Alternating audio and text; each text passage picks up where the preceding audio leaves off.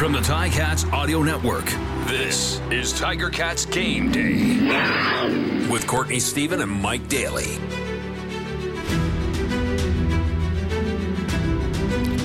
Welcome to Tiger Cats Game Day on the Tiger Cats Audio Network. My name is Courtney Stephen, and I'm joined by my tag team partner Mike Daly.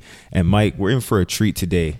And I don't think people would necessarily think this is a treat unless they've been paying attention to how these teams are playing. You got the two and four Montreal Alouettes coming to the Hammer to play against the one and five Hamilton Tiger Cats. This is an Eastern Division battle, the first of six straight Eastern Division games for the Hamilton Tiger Cats. And if you're wearing black and gold today, this is gotta be as close to exactly what the doctor ordered as possible. What do you feel like if you're a Hamilton Tiger Cat getting ready for a six game East Division, uh, I guess, stretch right here? Yeah, I mean, you know, when we were talking about before, hey, don't panic. We're not in the panic mode, not in the panic mode, because all that matters now is to win those divisional games, right? And now with Montreal coming into town, this is where it starts. So everything that you were trying to learn on, you know, those those couple of losses, the one win, whatever it might be, this is when it has to start kind of showing face. All those things you learned as you're building as a team. This is really where it matters because, you know, all you need to do is get into the playoffs right? Hottest team at the time you're into the playoffs. That's what matters. So we've built for these past games to now with this East Division battle and the stretch that's going to come to to get yourself in position so that you know come Labor Day, come end of the season, you're in a good spot to get number one that first first round buy if you can. Number two, most important, just get into the playoffs. So this is where it really matters. And getting to the playoffs starts today for the Ticats with this East Division battle. I know it's early, but with 12 games left, you have to start buckling down and putting yourself within shooting range for that target. So let's talk about who's up, who's down, who's in, who's out the veteran leader on this team, Chris Van Zeyl, has been put onto the six game injured list. Now we know him being a stalwart Canadian on that offense, being out of the lineup is going to shift some things and have some second order effects. So on that offensive line, we got Travis Vornkahl jumping back in at that left tackle, and that bumps Kelly over to the right tackle, previously occupied by Chris Van Zeyl, rounding out the offensive line, Brandon Revenberg, Alex Fontana, and Coulter Wood Mancy. That's quite the offensive line, and that's exactly what the Ticats are going to need to protect Dane Evans, who's been playing better. He's been playing really well all year long, but as of late, he's been slinging that thing, and he will have one more weapon back in the fold. You know, they had to go with two American tackles, that means they have to go with another Canadian somewhere else. And right on time, if you need him, call him no matter where you are. It's number one, Lemar Durant, coming off the six game injured list. He hasn't made an appearance since he's been in the black and gold. So him and his Maple Leaf counterpart, Turnowski, will be at the wide receiver spots. Rounding it out, Steven Dunbar Jr., Mr. One Hand himself, and Tim White with also uh, Agent Zero, Bralon Addison, and Don Jackson. That's quite the offense for the Ticats. To be honest, anybody who's lining up against them has got to be doing their homework because there's weapons everywhere. Yeah, and that's you know you can see it when the offense is clicking. The amount of plays that these guys are able to make, right? Steven Dunbar is able to do that one-handed catch, but he makes those type of catches every game. Maybe not that flashy, but those difficult type catches, right? Bralon Addison, I thought last game was fantastic. I mean, he's the type of guy, you know, it's it's he compared himself on social media to Percy Harvin. Um, but he's one of those type of guys where he catches the ball, he gets 10, 12 yards after breaking a tackle at about four, right? And he just somehow gets his way that, you know, that first down machine. He's awesome at it.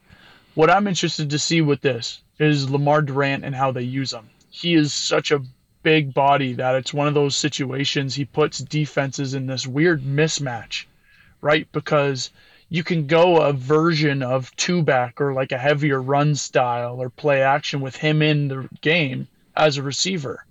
So defensive coordinators look at it and go, okay, they have all their receivers in, but then you can come out in these two back packages where usually you'd see people put in a fullback or something like that to run these power runs or these deep play action passes. That's where I see Lemar Durant fitting in. Court, I, I do want to ask you, you're being out for that long as Lemar has.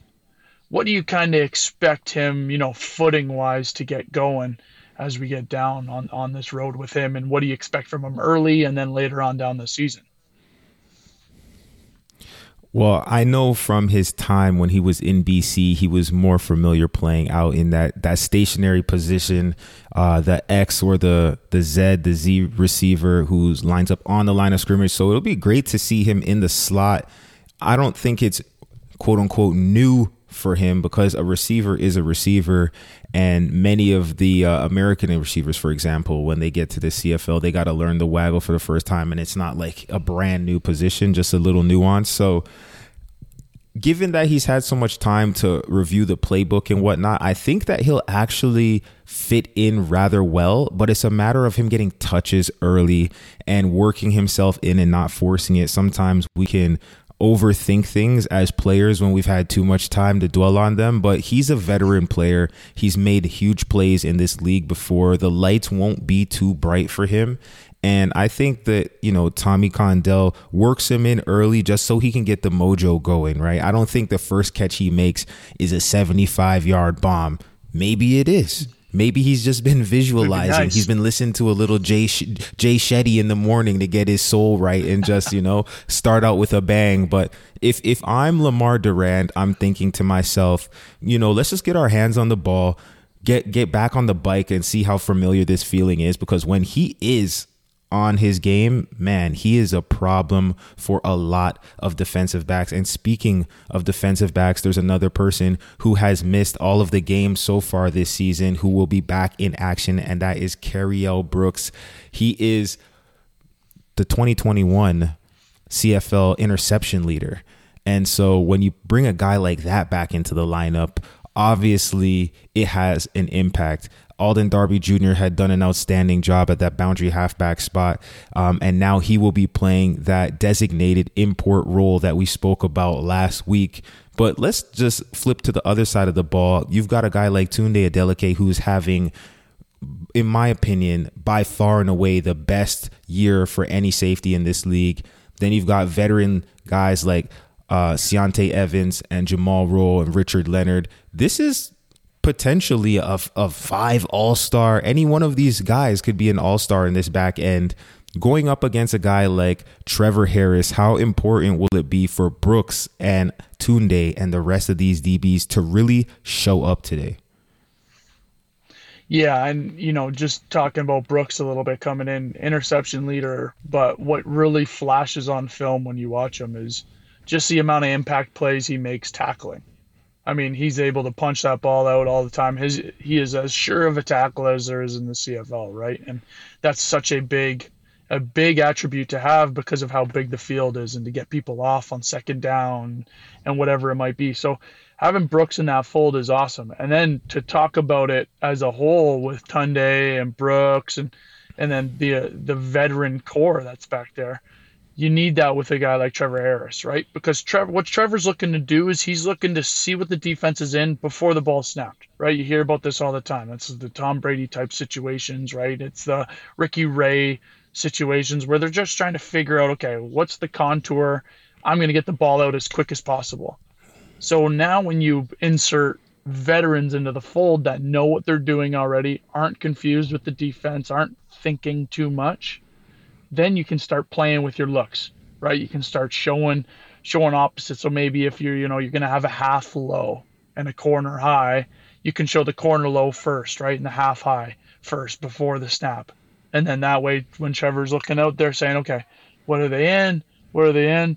And there's a bunch of guys moving around all the time and being comfortable with it they won't know until the play happens and then that's a one second that's on your side. So having that vet crew in i think is going to be awesome and you know if they can keep this going for the long stretch of these east games it's just going to help them grow get better and then like i said be ready for the playoff run Absolutely. And Brooks spoke to those same things in, in this week during his media availability about competing against a guy like Trevor Harris, who's won games in this league. He's had comeback victories. As a matter of fact, I think he's had 15 come from behind uh, game winning drives in his career. He's no slouch and he's an accurate passer and he's a guy who knows how to beat you. Let's talk a little bit about his weapons for a quick second. Um, I mean, Eugene Lewis to me might be one of the most underrated receivers in this league. He's he's good at catching the ball up above his head. He's a bigger guy. He's deceptively fast. And then across from him, you've got uh, Mayala. You got Jake Wieneke. These are all guys who have proven that they can make plays. Now, is anyone keeping you up at night? You know, uh, having nightmares in your bed? I, I don't necessarily think so, but I mean, give them a chance to prove you wrong. And they're all pros. They've made big plays. I mean, Mayala had a great week last week. And even their returner, Chandler Worthy, last week he was shaky, had a, a couple of muffed kicks. Um, he had some fumbles that ended up not helping him out. But we know this guy is as dangerous as they get in in the game. So talk about this um, Montreal offense. I think the team is built around offense, whereas the Ticats are more so built around the defense. But Trevor Harris, how does he attack teams? What is his style? Yeah, so Trevor's always looking to get the ball out quick, right? He's trying to get into his playmaker's hands, get that thing out quick, right?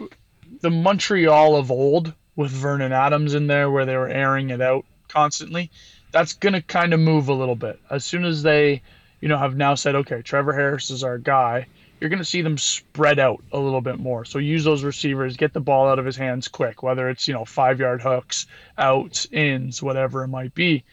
But all he's doing is Trevor's just waiting for that one time you're in the defense that he likes. So if it's a man to man situation where he's like, okay, I have Eugene Lewis on the outside here.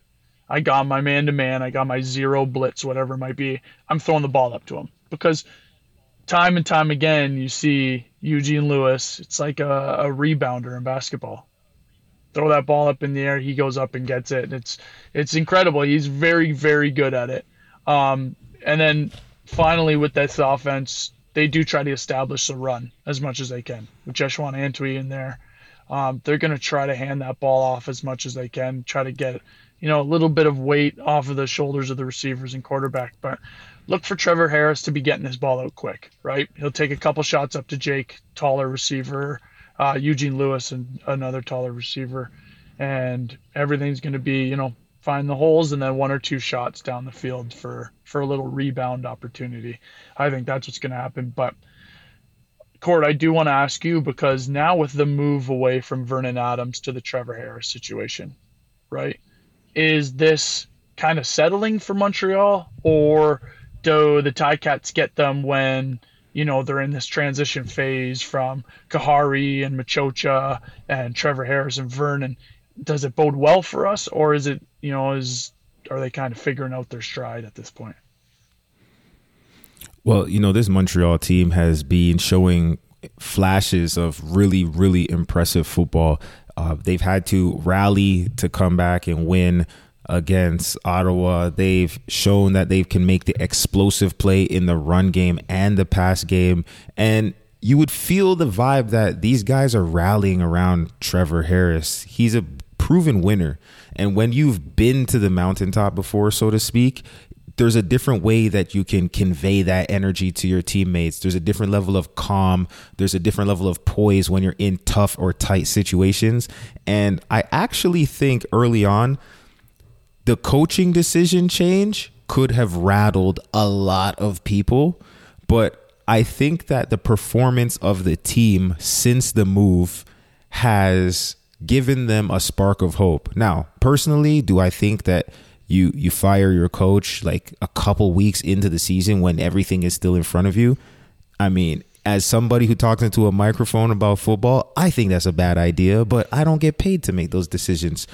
But when you have a guy like Trevor Harris, that's like an ace up the sleeve. And you know what? we could be looking at a, a, GM who made one of the great moves to, to spark a little bit of energy and get a change. When things aren't going well, sometimes you just need to change something. And if bringing in Trevor Harris to that starting role is that spark that they needed, then you know what? Hats off to them for having having the guts to make that call. I I would ask you though, how about this run game? When you're all-star, superstar, best running back in the league, many would say, goes down in game 1. And then you've got to have a young guy come in there and be a running back and I, I, I want to say it was the same game. He had like a 35 yard run that he just broke off to let everybody know, hey guys, like calm down. I'm here. I can do this. Uh, Jeshrun Antwi, like how good is this guy? Yeah, I mean it helps them so much. The Montreal of that everybody's used to seeing is hand it off to Stanback, hand it off to Stanback, hand it off to Stanback. So in order for them to continue their offensive trend or whatever you want to call it and, and help out the quarterbacks, help out the receivers. They're like, okay, well, Joshua, you got to be able to do this. And, you know, he's kind of kept doing it. Maybe not to the to the same page as a William Stanback, but he's busting off a couple huge runs a game.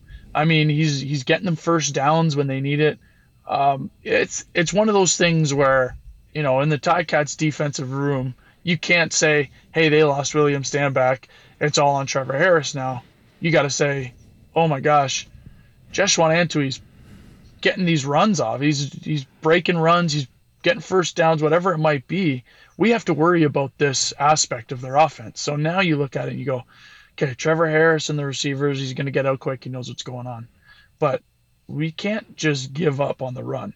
We have to make sure that we're in there. We're worried about this. We're stopping it. Right. They're averaging 90 yards per game on the ground. Montreal is compared to Hamilton's 73. The second year player out of Calgary has been toting that thing, as they say. Let's talk a little bit about the trends for this Montreal team. Again, we were talking about how they're built around offense. The last game, 44 points against Ottawa. Um, their other win against Saskatchewan, they put up 37 this is a team that can be explosive and they can light up the scoreboard. But when we go on to the other side of the ball, Hamilton has not been as proficient. Their highest score of the year was that game against Calgary that went to overtime. They scored 30. Other than that, they've scored 25 twice. Not quite the same numbers uh, as far as points that Montreal has been putting up. But if you look at the offense, Total yards per game, Hamilton 372 compared to Montreal's 359. If we look at passing yards, Hamilton's averaging 299 a game, Montreal averaging 269. So Hamilton can move the ball. It seems like Montreal is doing a better job scoring actual touchdowns. So taking those things into consideration, what is the formula for Hamilton to come out victorious in this one? Is it simply don't let Montreal score six when they get down into the uh, Hamilton side of the field and just force them to continue kicking field goals? Or is it more so Hamilton's offense has to pick it up and score touchdowns, score majors, and stop getting in positions where they need to try field goals? Which side of the pendulum or which side of the debate are, are you on, Mike?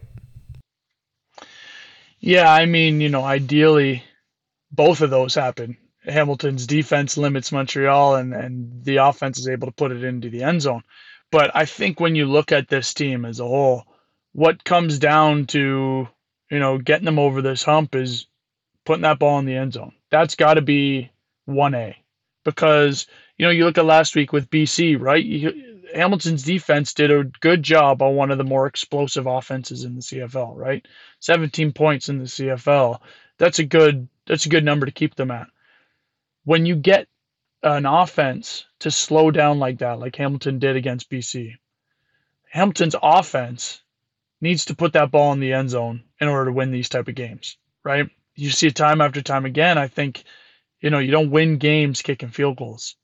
And that's kind of the this weird situation they're in right now where and and how do you change that? I don't know. In court, maybe I'm gonna ask you that after, but I think what you look at is with this team is you got to put the ball in the end zone because if your defense can keep playing the way they've been playing these past couple of games, the only focus should be okay, let's put up these points, let's win these games. And that's really where it's hurting Hamilton. But how do you change that as a coach, right? When you're looking out in the back or you, you've been in the rooms, how do you say, okay, like, listen, we're able to put up these yards, we're able to drive down the field.